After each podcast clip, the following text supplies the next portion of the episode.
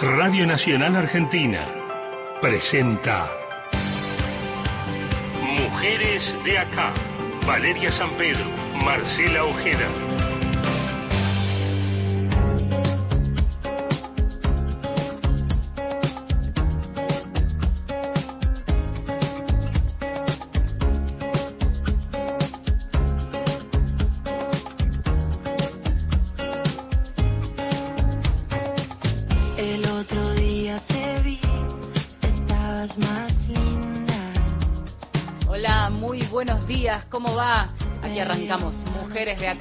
Ya mismo y de arranque le mandamos un beso a Marce Ojeda, que hoy le toca un descanso y bien merecido que lo tiene. Y otro beso y abrazo a Gustavo Kogan, nuestro productor periodístico que está aislado, pero laburó un montón igual durante la semana para que este programa salga como corresponde. Em, un día en el que nos propusimos, a propósito de eh, que se cumple un mes de la desaparición de Tehuel, dedicar este programa no solamente para ahondar en cómo se está llevando adelante la búsqueda, qué se sabe, cómo lo buscan, sino también para profundizar en algo que, que nos permite hablar de este tema a propósito de su desaparición. Se habló en las primeras horas, luego de aquel 11 de marzo, hace justo un mes, de eh, su desaparición, un poco con alguna confusión, con eh, alguna manera de eh, que, que develaba el desconocimiento cuando tenemos que hablar de personas trans, ¿no? Y luego la invisibilización en todos estos días, por lo menos en la agenda mediática más masiva de los medios de comunicación, que son en definitiva y muchas veces los que pueden marcar la diferencia en una búsqueda. Cuando hablo de la diferencia es la diferencia en lo que muchas veces supone la presión para autoridades que tienen que ponerse las pilas, esa justicia a veces un poco lerda, esa policía que en algunas ocasiones mira para un costado. Eh, en este caso, las instituciones eh, estuvieron allí acompañando a la familia, eh, también vamos a hablar de esto en Mujeres de Acá, pero de la agenda mediática se corrió un poco esta búsqueda. Y lo pienso y es eh, imposible no linkearlo con hace pocas semanas cuando fue el caso M, del que tanto se habló. Y allí lo fundamental de esa insistencia y presencia y saturación mediática que de algún modo eh, ayudó en eh, encontrar a, a, la chiquita. Eh, vamos a repasar algunas, algunas cuestiones que tienen que ver con la búsqueda de Tehuel de la Torre. Ya tiene 22 años porque eh, su cumpleaños el, el, 26 de marzo fue, eh, aún cuando, cuando todavía permanecía desaparecido. Salió de su casa de San Vicente ese 11 de marzo a las 7 de la tarde. Iba a, a la casa de un conocido que este, le había ofrecido un trabajo y desde entonces no se supo más de él. Vamos a ir repasando qué se sabe y qué no a partir de eh, una investigación que continúa, pero que no ha arrojado demasiadas novedades en las últimas horas. Nuestra primera comunicación es con Verónica Alarcón, hermana de Tehuel y quien ha oficiado de algún modo como vocera de esta familia que está destrozada porque pasan los días y cada día es eh, notoria la ausencia y la, la ausencia de novedades sobre todo. Hola Verónica, Valeria te saluda, ¿cómo te va? Hola, ¿qué tal Valeria? Bueno, eh, queremos actualizar los datos de lo último que ustedes sepan. Entendemos que la comunicación es asidua, es permanente, pero lamentablemente sin novedades. Bueno, sí, las últimas novedades que tenemos, eh, como sabrán, es que ellos no quieren declarar, después que se sigue la investigación, eh, tema judicial. Eh, y bueno, y después el, están con el tema de los teléfonos, tanto de Ramos como de Montes, que se está investigando el 20, ya se está investigando el 20% de los teléfonos.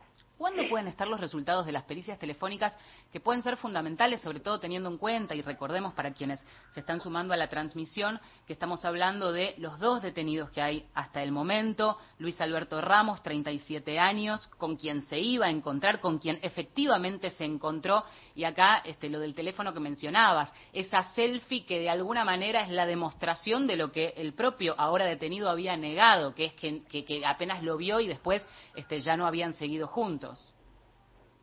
Sí, sí, así es. Eh, bueno, sobre los teléfonos no tenemos un, una fecha exacta de cuándo se terminará la investigación. Están trabajando continuamente con eso, pero como se, se resetearon todos los teléfonos de fábrica, es muy difícil eh, eh, conseguir toda la, investigación. Así que ahora, por el momento, tienen el 20%. El otro detenido, Oscar Alfredo Montes, 46 años. Eh, bueno, también allí eh, se supone que está eh, investigado por encubrimiento. Em, los dos se negaron a declarar. Con lo cual, allí hay un tema porque, porque claramente deben tener algo para decir y para aportar.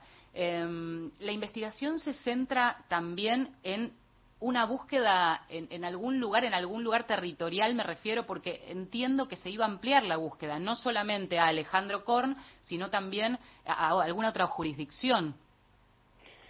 No, no tengo entendido, sí lo que queremos es eso. Eh, por el momento no me dijeron nada, si se iba a ser territorial, pero eso ya supongo que ya está pedido, así que vamos a ver qué es lo que qué es lo que pasa. Y, y bueno, eh, hay que esperar nomás a ver qué es lo que nos dice. Se habla de un tercer sospechoso, donde todavía no se han reunido las pruebas como para avanzar eventualmente en un pedido de, de detención. Eh, ¿Hay algún rastro o algún aporte? ¿Qué, ¿Qué injerencia tiene este tercer sospechoso? ¿Qué puede llegar a aportar o saber? Y seguramente yo supongo que debe ser eh, que algo tiene que saber, ¿no? Porque si no, no sería sospechoso. Ustedes se reunieron eh, con Bernie, tengo entendido, esta, esta semana. ¿Qué les dijo el ministro eh, y, si hay algún dato o, o, cómo se está llevando adelante la búsqueda de Tehuel? Bueno, datos ya sabemos qué es lo que yo voy diciendo. Eh, hay algunas cosas más, pero obviamente no se pueden decir, porque si no interferimos en la investigación. Y eh, bueno, lo que dijo Bernie, nos, que nos había dicho, es eh, que se va a hacer lo de una como una recompensa para que la para tener más información de, de la gente, ¿no? ¿Esto se lo propusieron ustedes? Sí, sí, sí, eso se lo propusimos con el abogado, así que dijo que sí, que se iba a poner a, con eso y otra de las cosas que nos dijo es que él está poniendo todo para la investigación, tanto para la investigación como para la búsqueda. ¿Hay un equipo abocado a eso? O sea, porque tengo entendido que los rastrillajes se habían terminado o se dieron por terminado hasta que aparecieran, digamos, o, nuevas pistas o, una nueva planificación de búsqueda, ¿no? Claro, eh, cuando se terminaron el tema de los rastrillajes, lo que se estaba haciendo es todo lo que es allanamiento y igual se sigue investigando también eh, con los recorridos que, que cada punto hacen, ¿no? El tema de la recompensa me parece fundamental. ¿Acaso tardío? No sé si ustedes lo venían reclamando de antes y ahora tuvieron la oportunidad de trasladárselo directamente al, al ministro, porque eh, estamos hablando de un contexto en el cual por lo menos sospechamos que hay gente que sabe. Digo, así como los detenidos no han abierto la boca, han decidido y están en su derecho a no declarar y la expectativa ronda alrededor de las pistas que se pudieron recoger en, la casa de, uno de los detenidos y, digamos y trazar todo el recorrido que pudo haber hecho Tehuel, también hay gente que pudo haber visto algo. ¿Ustedes creen que eh, en qué medida esto puede ayudar o quiénes saben algo y por qué no lo dicen? Yo creo que estas medidas que nosotros planteamos, que con el representante de la familia, que le planteamos, creo que esto eh, se nos va a hacer un poquito más fácil, no tan difícil, porque hay mucha gente que debe saber y, y bueno, no quiere hablar por, supongo que por miedo, porque uno tiene hijos, tiene familia o o etcétera, ¿no? No te sabría decir bien exactamente, pero hay gente que del barrio que tiene que saber y, no quiere hablar. Em, ¿cómo, se sienten ustedes, los familiares, respecto del acompañamiento de autoridades? Y acá me refiero no solo a esa reunión, que bueno, ya que los recibe el ministro, puede ser auspicioso, qué relación eh, o, comunicación tienen con la Fiscalía, eh, ¿qué, ¿qué, tanto el abogado puede hacer por ustedes, cómo es ese acompañamiento. Bueno, el acompañamiento es todos los días. Eh, el representante de nosotros, el abogado, se presenta todos los días. Eh, haya novedades o no haya novedades, él viene todos los días a comunicarnos, a decirnos, eh, a estar con la familia. Eh, tanto el abogado como los de como los de tenemos psicólogos, tenemos técnicos, tenemos eh, un montón de personas que están al lado de nosotros, del Ministerio de, la provincia, tanto como de acá. Eh, el intendente de acá también, toda la, gente de él, la verdad que eh, tanto ellos como también los vecinos que están continuamente también con nosotros y la verdad que estamos muy eh, apoyados en, en, todo esto, ¿no? Nos apoyan bastante. Me acuerdo en el primer momento que, que, bueno, en medio de la desesperación, obviamente, también familiares y amigos organizaron como una especie de búsqueda paralela, ¿no? Eh, a veces los tiempos formales de la justicia, de la policía son otros, mientras se arma un operativo de rastrillaje y demás, y que ustedes mismos salieron un poco a, a buscar. Eh, ¿Siguen haciéndolo y, y en qué medida y cómo? Sí, sí, eh, seguíamos haciéndolo. Bueno, yo hoy, por ejemplo, yo no, no, no estoy dispuesta a nada porque sinceramente eh, ya son 30 días de, de mi hermano desaparecido. Le, lo que decidimos es estar la familia acá unida eh, porque estamos muy mal sentimentalmente, sinceramente, y bueno, eh, hoy no, pero si no, siempre se hacen pegatinas en las estaciones, eh, hacemos con pegatinas, tanto pegatinas como folletería en todos lados, en todos los lugares que se puede hacer y a medida que la gente también vaya sabiendo para alguna información, para lo que tengan, eh, si vieron o no vieron, porque a nosotros nos sirve todo. Eh, lo buscamos por los campos, buscamos por varios lugares y bueno, que también eh, obviamente que entendimos que también la justicia es la que tiene que buscar, ¿no? Eh, la policía, así que se están encargando ellos ahora último de, de que lo que tienen que hacer. Para antes de, despedirte me gustaría eh, recordar esta esta historia porque no me parece menor que eh, el día de, de su desaparición, digamos, él lo que estaba haciendo es ir a buscar trabajo, ¿no? Ustedes conocían a este a este hombre, a, Ramos. Eh, entiendo que había aparecido algunas veces, que era un conocido de, hace algunos años.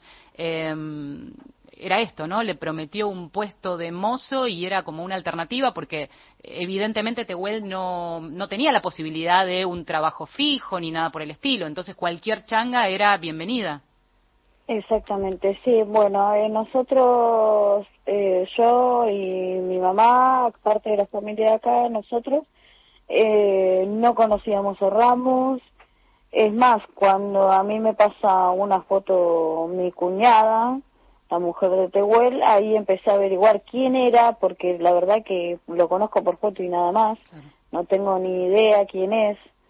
Eh, y bueno, ahí empecé a averiguar, ¿no? Y sí, era por una entrevista, yo me lo cruzo a las 19 y 30 horas, cerca del barrio donde él se iba a encontrar con este muchacho, encima yo fui la última que lo vio, eh, diciendo que iba a hacer de mozo, que iba a la casa de una, una, un conocido, un amigo eh, llamado Luis y que se iba a hacer de mozo, que le ofreció para hacer de mozo en un evento.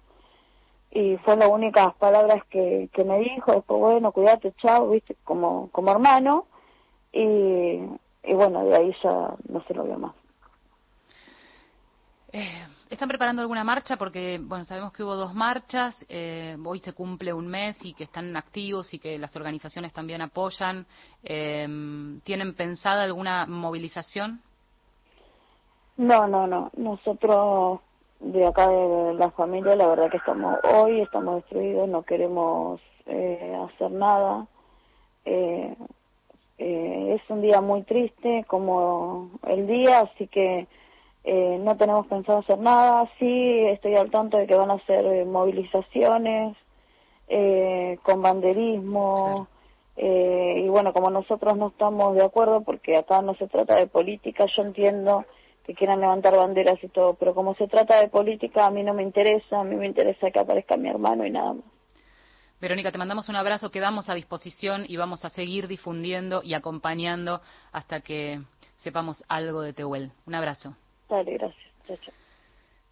Bueno, ahora vamos a, actualizar alguna información respecto de eh, los detenidos, porque esta semana se vence el, plazo que tiene la justicia, pensemos, los tiene detenidos y tiene que reunir la mayor cantidad de pruebas suficiente para eh, resolver la situación de los detenidos. Repetimos, hay dos, hay un tercer sospechoso del cual están eh, reuniendo pruebas para ver si se puede pedir la detención. Esos pasos son fundamentales, porque si se da un paso en falso, queda anulada la detención de alguien que puede llegar a aportar la información, mientras el Ministerio de Seguridad resuelve esto de la recompensa que muchas veces en condiciones eh, específicas, eh, en donde la gente no se anima a hablar porque tiene miedo, porque hay distintas situaciones, puede ser fundamental para el aporte de un dato. La figura del testigo protegido, eso también se pone en marcha eh, y es importante que cualquiera que lo haya visto tenga algo para decir, su identidad va a ser reservada. esta semana decíamos se vence el plazo máximo de detención tanto para Ramos como para Montes.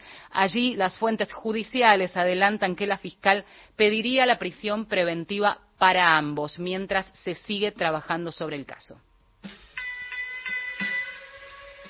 Un poco de música en Mujeres de acá hasta las 11 nos quedamos. Llega Mare Advertencia Lírica con Se Busca.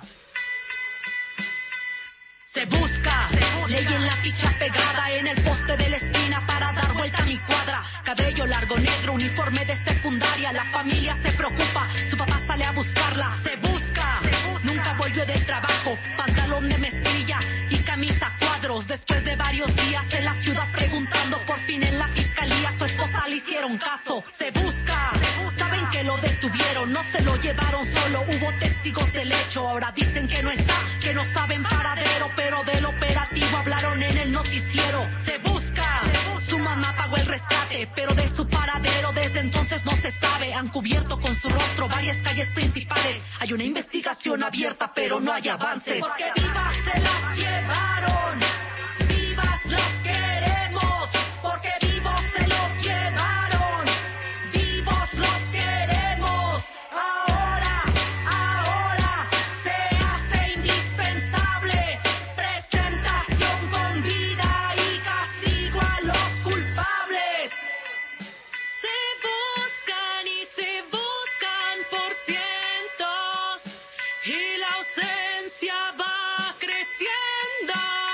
Cada persona que no está es una ausencia que nos sana. Nos vamos convirtiendo en una sociedad sin alma. Hay una bestia allá afuera acechando nuestra casa. Y si como pueblo lo permitimos, ¿cuándo acaba? ¿Cuándo acaba? No arregla nada. Pensar que esto no se pasará.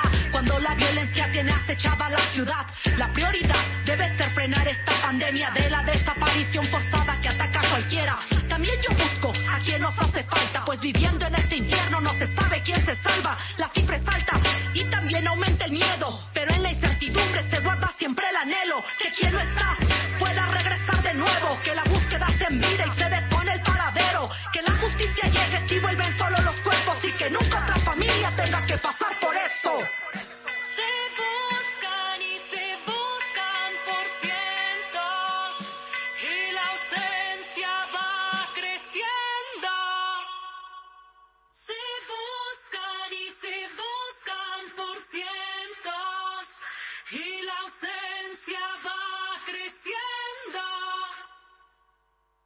Domingos, de 10 a 11, Mujeres de Acá, con Marcela Ojeda y Valeria San Pedro.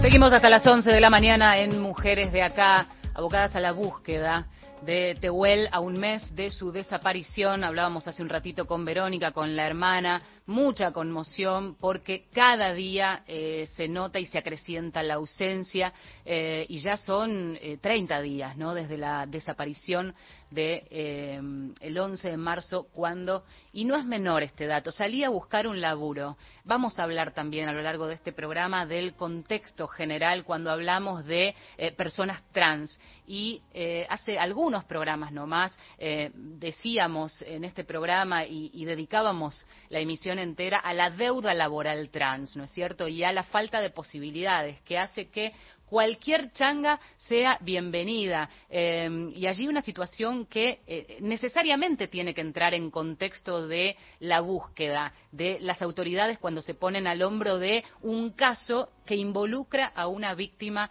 trans. Eh, vamos a conectarnos con Alejandra López, que es directora de Políticas de Igualdad de la Defensoría de la Provincia de Buenos Aires. Hay que decir que tanto la Defensoría como el Ministerio de Mujeres de Provincia de Buenos Aires tomaron rápida intervención en el asunto. Ponerse a disposición en un caso como este eh, puede ser la diferencia fundamental cuando eh, directamente toman la primera denuncia eh, policía y aunque actúen de inmediato, esa perspectiva de género puede realmente hacer la diferencia. Alejandra, buenos días. Valeria te saluda.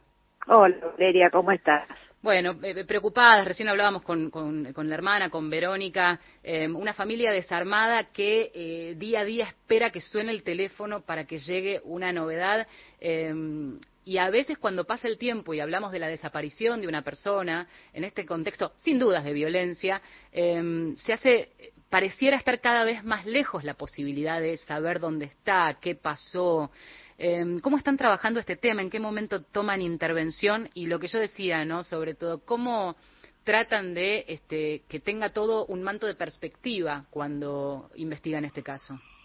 Sí, es verdad, la aclaración que hiciste es correcta. Nosotros venimos trabajando desde hace, desde el primer momento, con, colaborando con la búsqueda, obviamente. Nosotros contamos con 50 delegaciones y bueno, y una red bien, ¿no? Como para colaborar con esto. El tema es que, como bien vos decís, cuanto más nos eh, se aleja en el tiempo eh, el, el, el, día del hecho, esto complica aún más la, el, hallazgo, obviamente.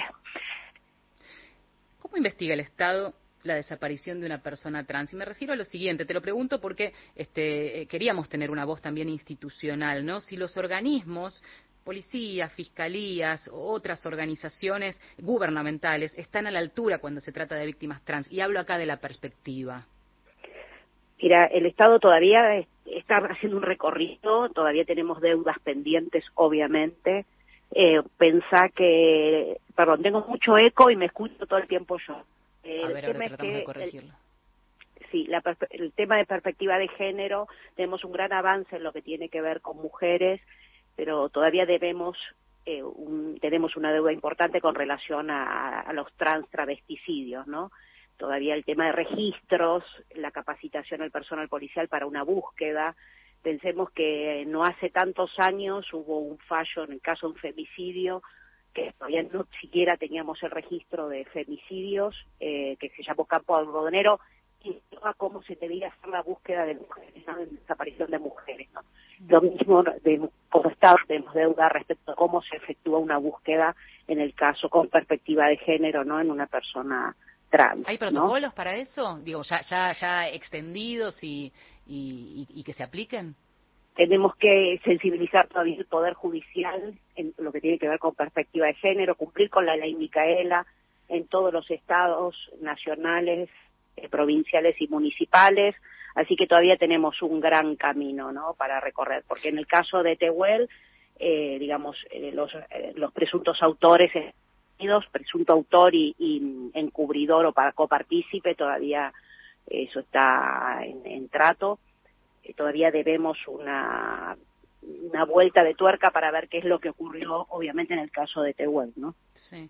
Y en ese contexto, ¿cómo opera? Digo, eh, porque me interesa mucho esta, esta idea de una, eh, de una mesa de trabajo conjunta, ¿no? En donde el Ministerio de Justicia, Seguridad, Área de Género del municipio y, y también de la provincia, la UFI de San Vicente, en este caso también la Defensoría, eh, se ponen a trabajar en conjunto y tienen ustedes la responsabilidad, junto con el Ministerio de Mujeres, de este, orientar la perspectiva, ¿no? Entonces, no solamente que Tehuel no había hecho el cambio de documento, entonces, claro, la formalidad de un acta, digo, empezando por eso básico, ¿no? La formalidad de un acta este, recoge eh, el, documento de identidad vigente y en este caso no coincidía con eh, la identidad de este chico trans.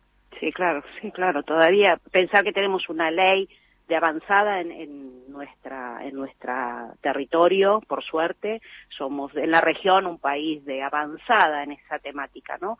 Eh, pero bueno, Tehuel no tenía todavía su documento eh, registrar su identidad autopercibida. Claro. Pero y sin eso- perjuicio de esto, Sí. tenemos que, disculpen, pero sigo escuchándome, entonces por ahí pienso que me estás hablando. Eh, todavía tenemos un recorrido amplio para, para hacer que tiene que ver con la sensibilización ¿no? en este tema. Inclusive sensibilización que supongo que las fuerzas de seguridad también tendrán que efectuarlo para lograr eh, testigos que cuenten que pudo haber pasado. Pensemos que una persona no desaparece porque sí, Así que alguien debe haber visto algo, instamos a esto, ¿no? Que, que, que puedan comunicarse con el 911 o con la Fiscalía eh, para, para que puedan aportar cualquier dato que resulte de interés. Y piensen que estas connivencias a veces hacen, eh, o, o la situación en un barrio, hacen que no, uno no quiera ser eh, el buchón o ponerse la gorra, como normalmente se dice, eh, pero lo preocupante es que esto no ocurre y por otro lado pensemos también eh, que hay posibilidades de que exista esta declaración con identidad reservada. Así que instamos a la población que haya visto cualquier cosa que tenga la generosidad de, de hacer los aportes. Toda pista que, que puedan aportar va a resultar de interés. Eh, Alejandra. sin perjuicio de que siempre decimos lo mismo, ¿no? Para un homicidio no se requiere un móvil. El, el Código Penal refiere el que matare a otro.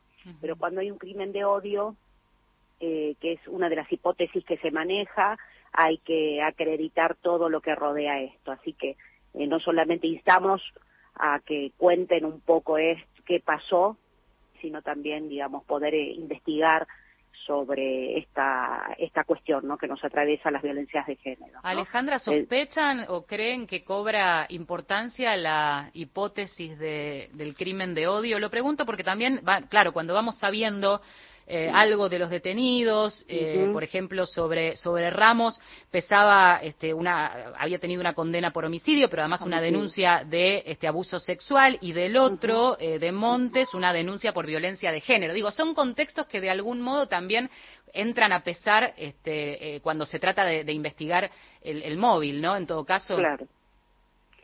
Sí, eh, yo supongo que la fiscalía no descarta esto y como en una en, en cuando se da muerte a una mujer se va por la hipótesis de máxima, ¿no? En un contexto determinado, supongo que la fiscalía también irá por esta hipótesis de máxima eh, que tiene que ver con las cuestiones de las violencias hacia los géneros, ¿no? Así que y el crimen de odio.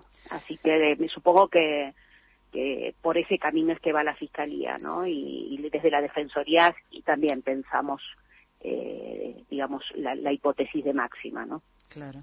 ¿La recompensa está activa o cuándo puede estar activa? Porque pensamos, se cumple un mes, ¿qué habría pasado si este, un poco más inmediatamente, eh, sabiendo el contexto, difícil, como vos decías, ¿no? El buchón, Sí, claro. el mejor. No se pudo haber puesto antes, porque no vimos difusión todavía de la recompensa tampoco, solamente tenemos No. ese dato post reunión con Bernie.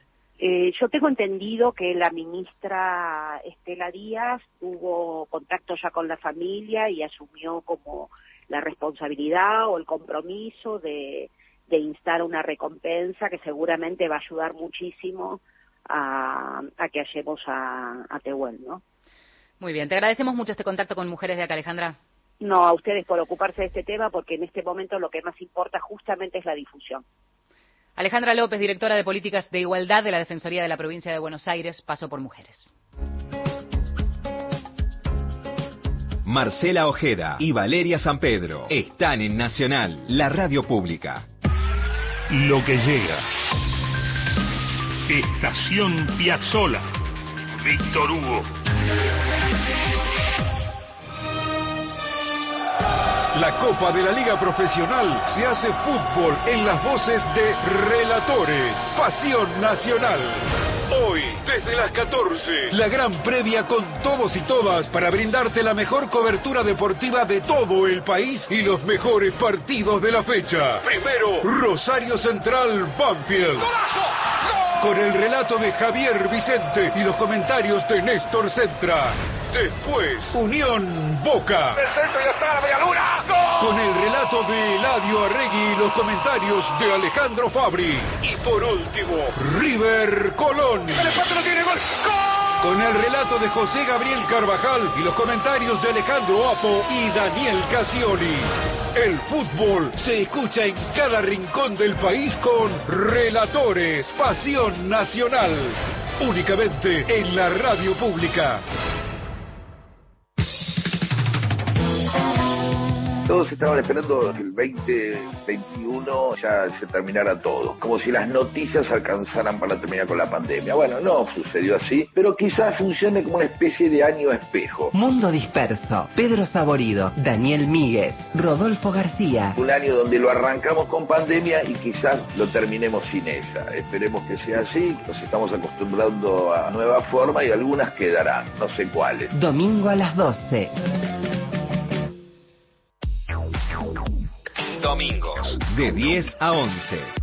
Mujeres de acá, con Marcela Ojeda y Valeria San Pedro.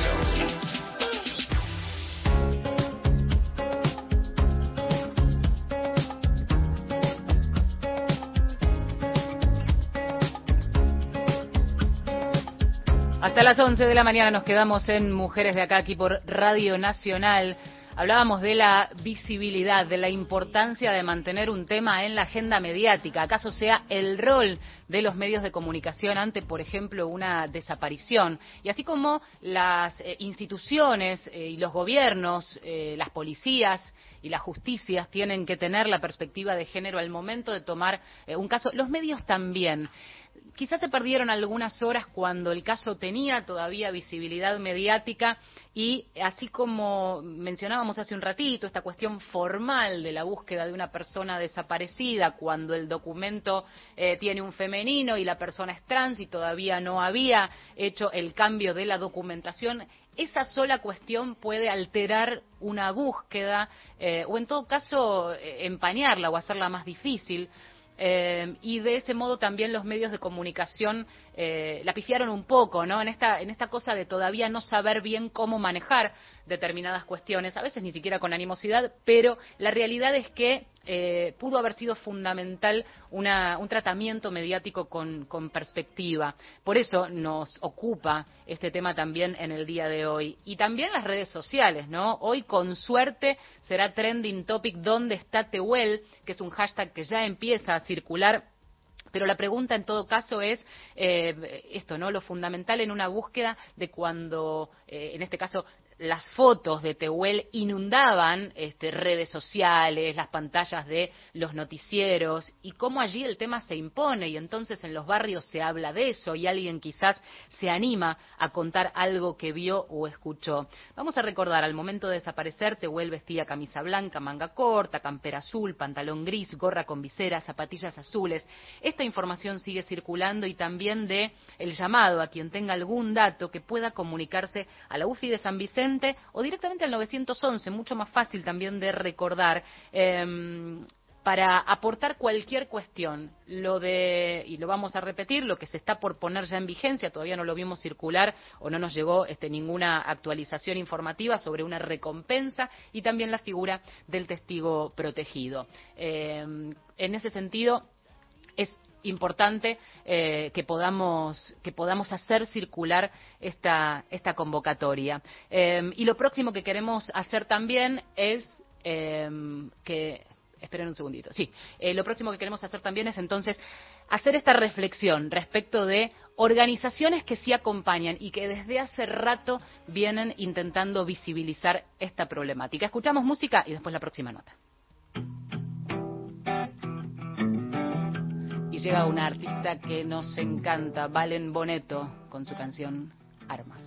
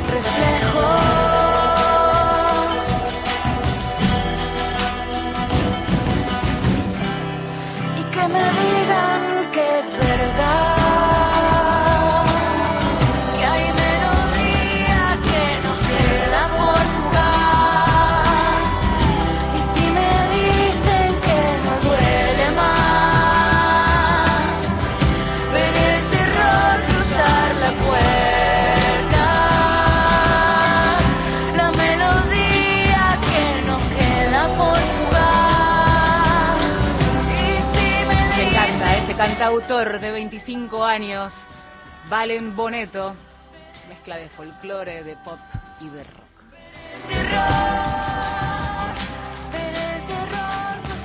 Domingos de 10 a 11. Mujeres de acá. Con Marcela Ojeda y Valeria San Pedro.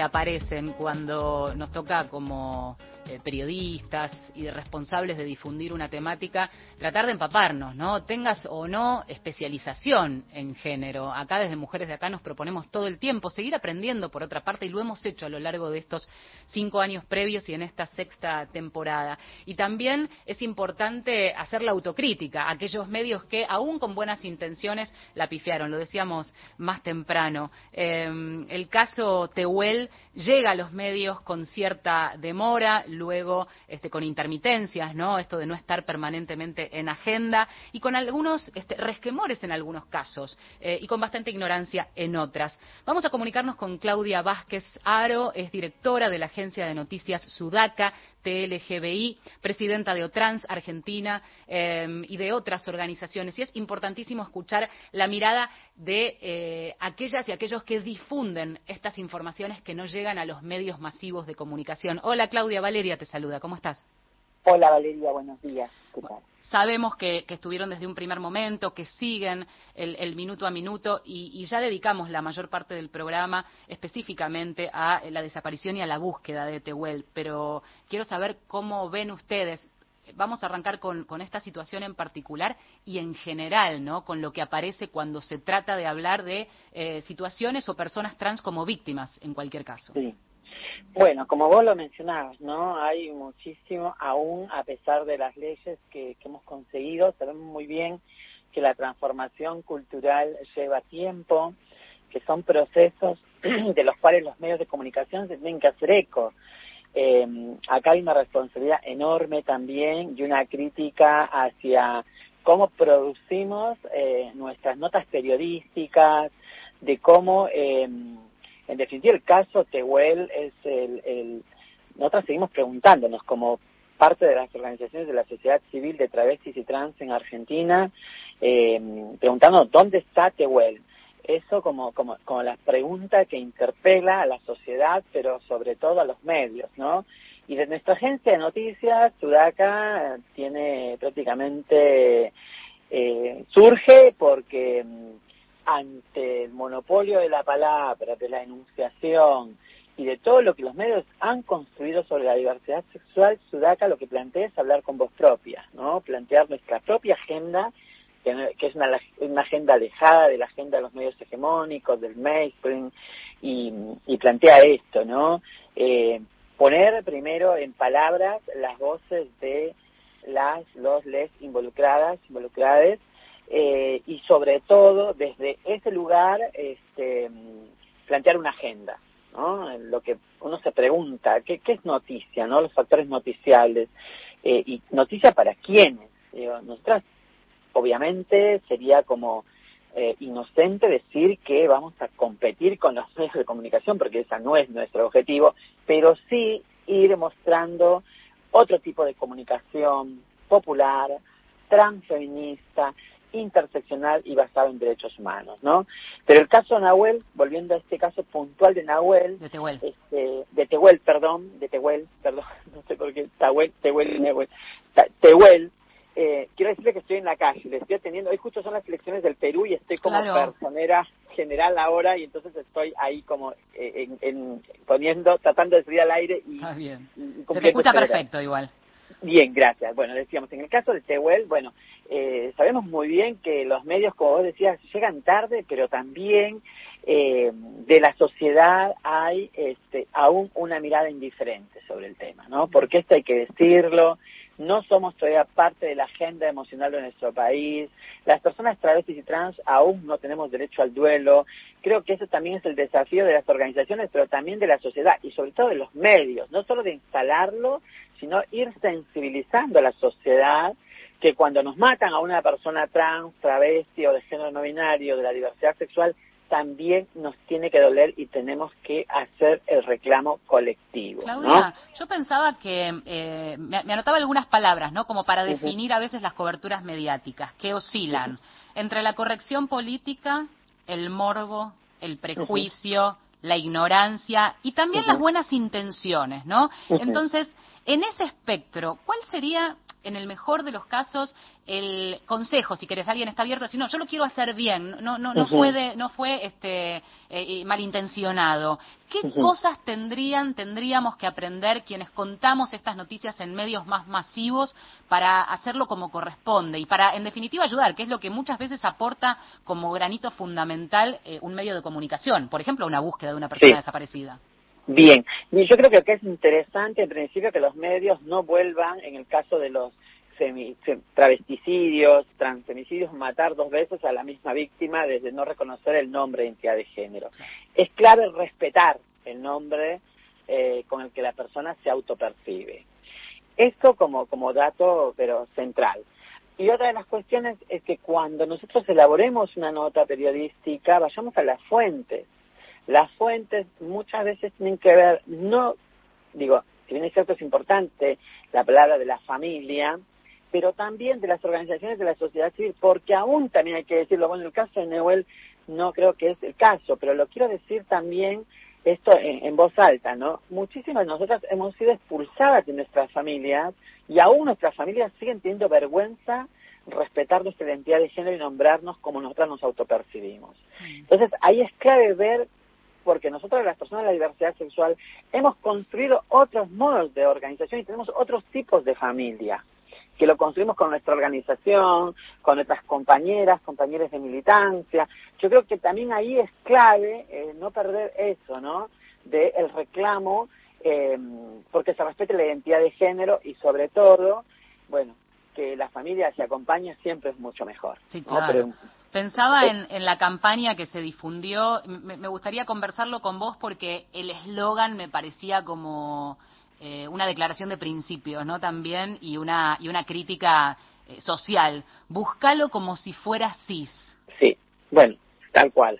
Eso tiene que ver con esto que te decía, ¿no? Aún en, en nuestra cultura, el machismo, el patriarcado, pero la heteronorma es un régimen. Es un régimen eh, sistemático donde se ha construido nuestras sociedades con esa base, ¿no? Eh, patriarcal, heterosexual, donde ser travesti, ser persona trans aún sigue siendo un disvalor, ¿no?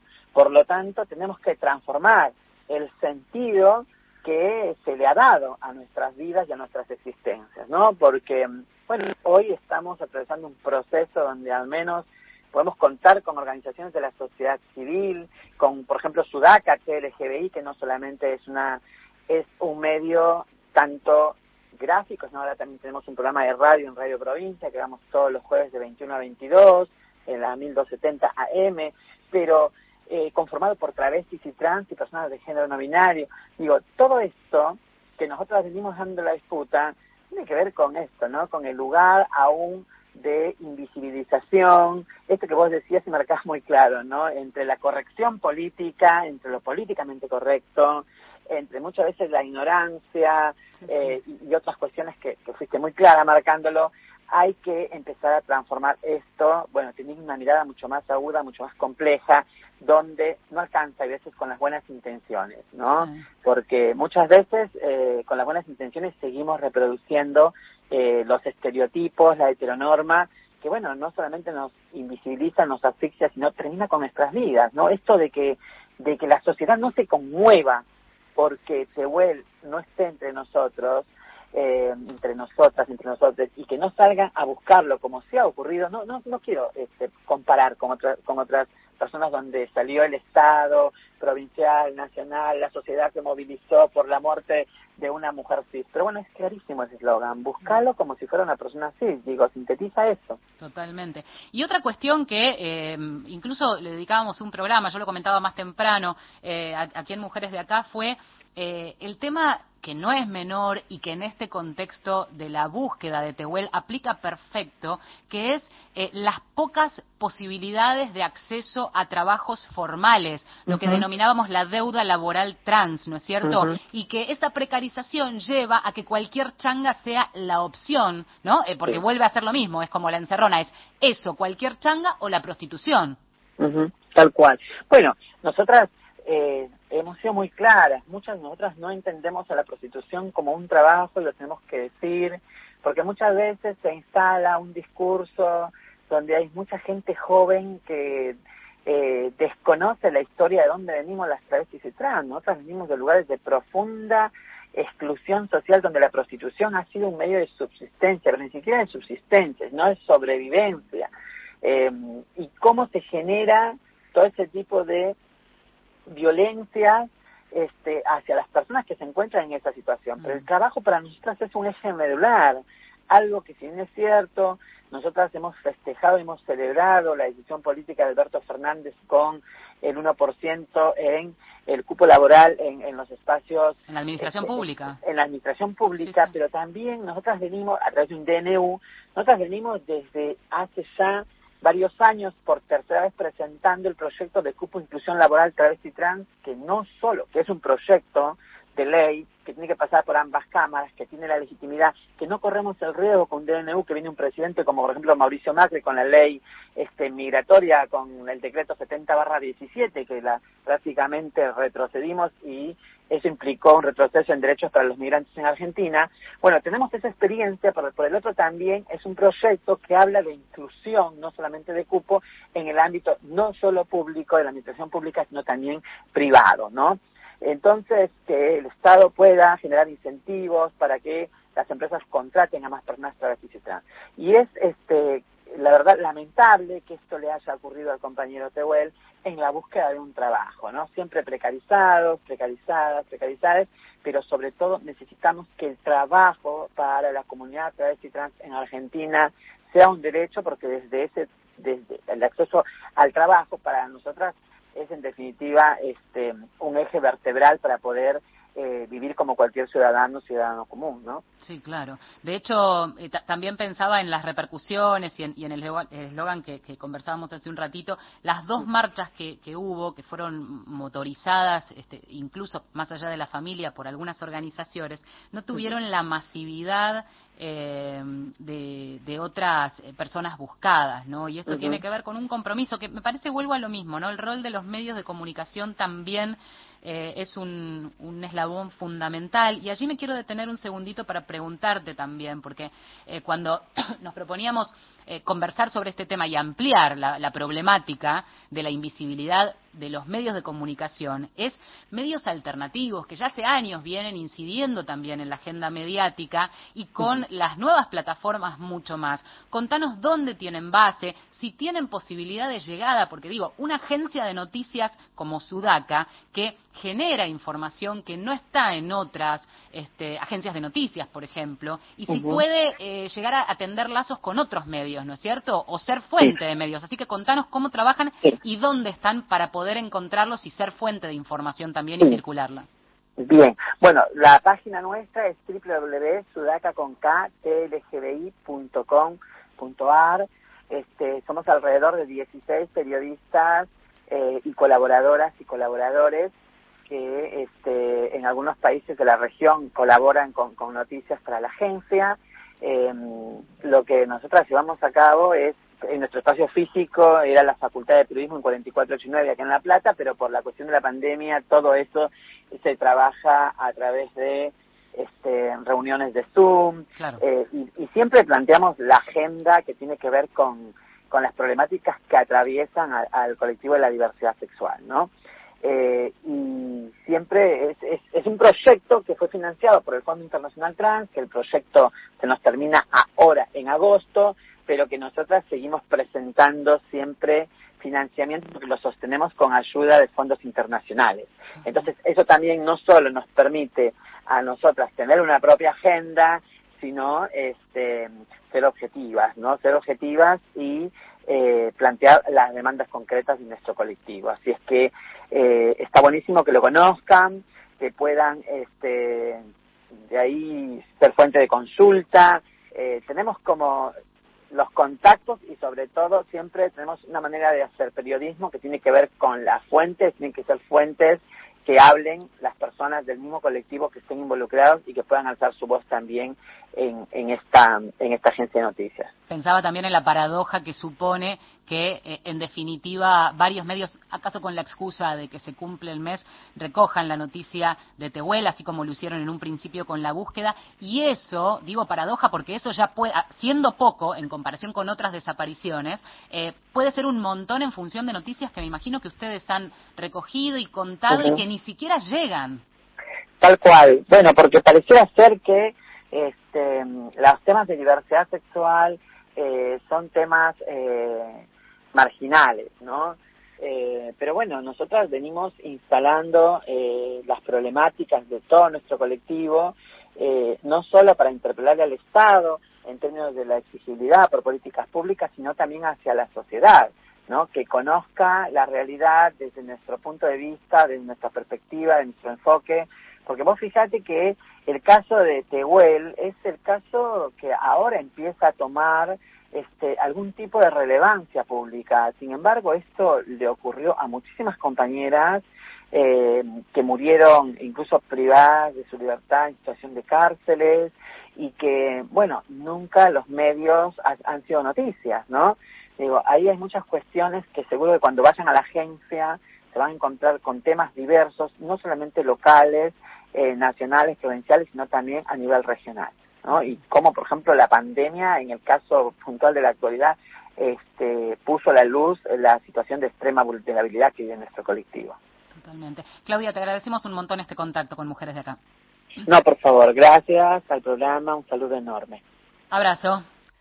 Pasaba Claudia Vázquez Aro, directora de la agencia de noticias Sudaca, presidenta de OTRANS Argentina eh, y de otras organizaciones, articulando, llevando información, dando a conocer la importancia de generar lazos. Eh, desde hace rato, eh, ciertos programas con perspectiva, como el nuestro, inclusive vienen generando lazos y son de verdad muchas veces fuente de información fundamental para poder abrir otras ventanas, visibilizar otras cuestiones y de eso queríamos hablar. Es importante ponerlo en agenda, pero mm, antes de cerrar y de despedirnos en estos minutitos finales, simplemente recordar entonces que hay una búsqueda activa, vigente, que por estas horas eh, van a pasar algunas cuestiones. La familia ya dijo, no pretende una movilización, no en estas horas, aunque habrá algunas, pero eh, la familia eh, hoy particularmente se va a guardar, aunque sigue en contacto con la Fiscalía a través de su abogado, con las eh, organizaciones que apoyan y pendientes de cualquier novedad. Que ¿Por dónde puede pasar esta semana la decisión de la justicia de este, finalmente mantener detenidos con la prueba recogida hasta el momento a quienes están en este momento eh, detenidos y sobre quienes se tiene que resolver la situación de fondo, que es Luis Alberto Ramos y Oscar Alfredo Montes, las dos personas que estuvieron con Tehuel, que lo vieron y que tienen mucho para decir. Recordemos que en no solamente en las pericias, que tendrán que arrojar resultados también esta semana eh, que viene, sino además en lo que se encontró en los allanamientos, en la casa de este hombre, en donde pretendió borrar evidencia, una campera muy parecida a la que llevaba Tehuel, eh, quemada, un dispositivo como el teléfono, similar justamente al que tenía, una carcasa del teléfono, eh, esa selfie que claramente los ve a ambos detenidos actualmente que estaban en ese momento con él, y una búsqueda que debe orientarse allí. Eh, ¿Qué pasó con Tehuel? No lo sabemos, pero sí lo que sabemos es que es necesario seguir nombrándolo, seguir visibilizando su historia para eh, que no se olvide, ¿no? Un caso tras otro, una historia tras otra, una búsqueda tras otra. Eh, de eso tratamos de ocuparnos en este programa que ahora sí damos por finalizado. En la operación técnica Natalia Bravo, en la producción eh, periodística Gustavo Kogan, en la coordinación y puesta al aire Inés Gordon, Marcelo Ojeda está descansando, le mandamos un beso, estuvo haciendo todo el programa mensajeando y haciendo este soporte moral de este programa. En mi nombre, Valeria San Pedro y de este modo nos despedimos hasta el domingo que viene.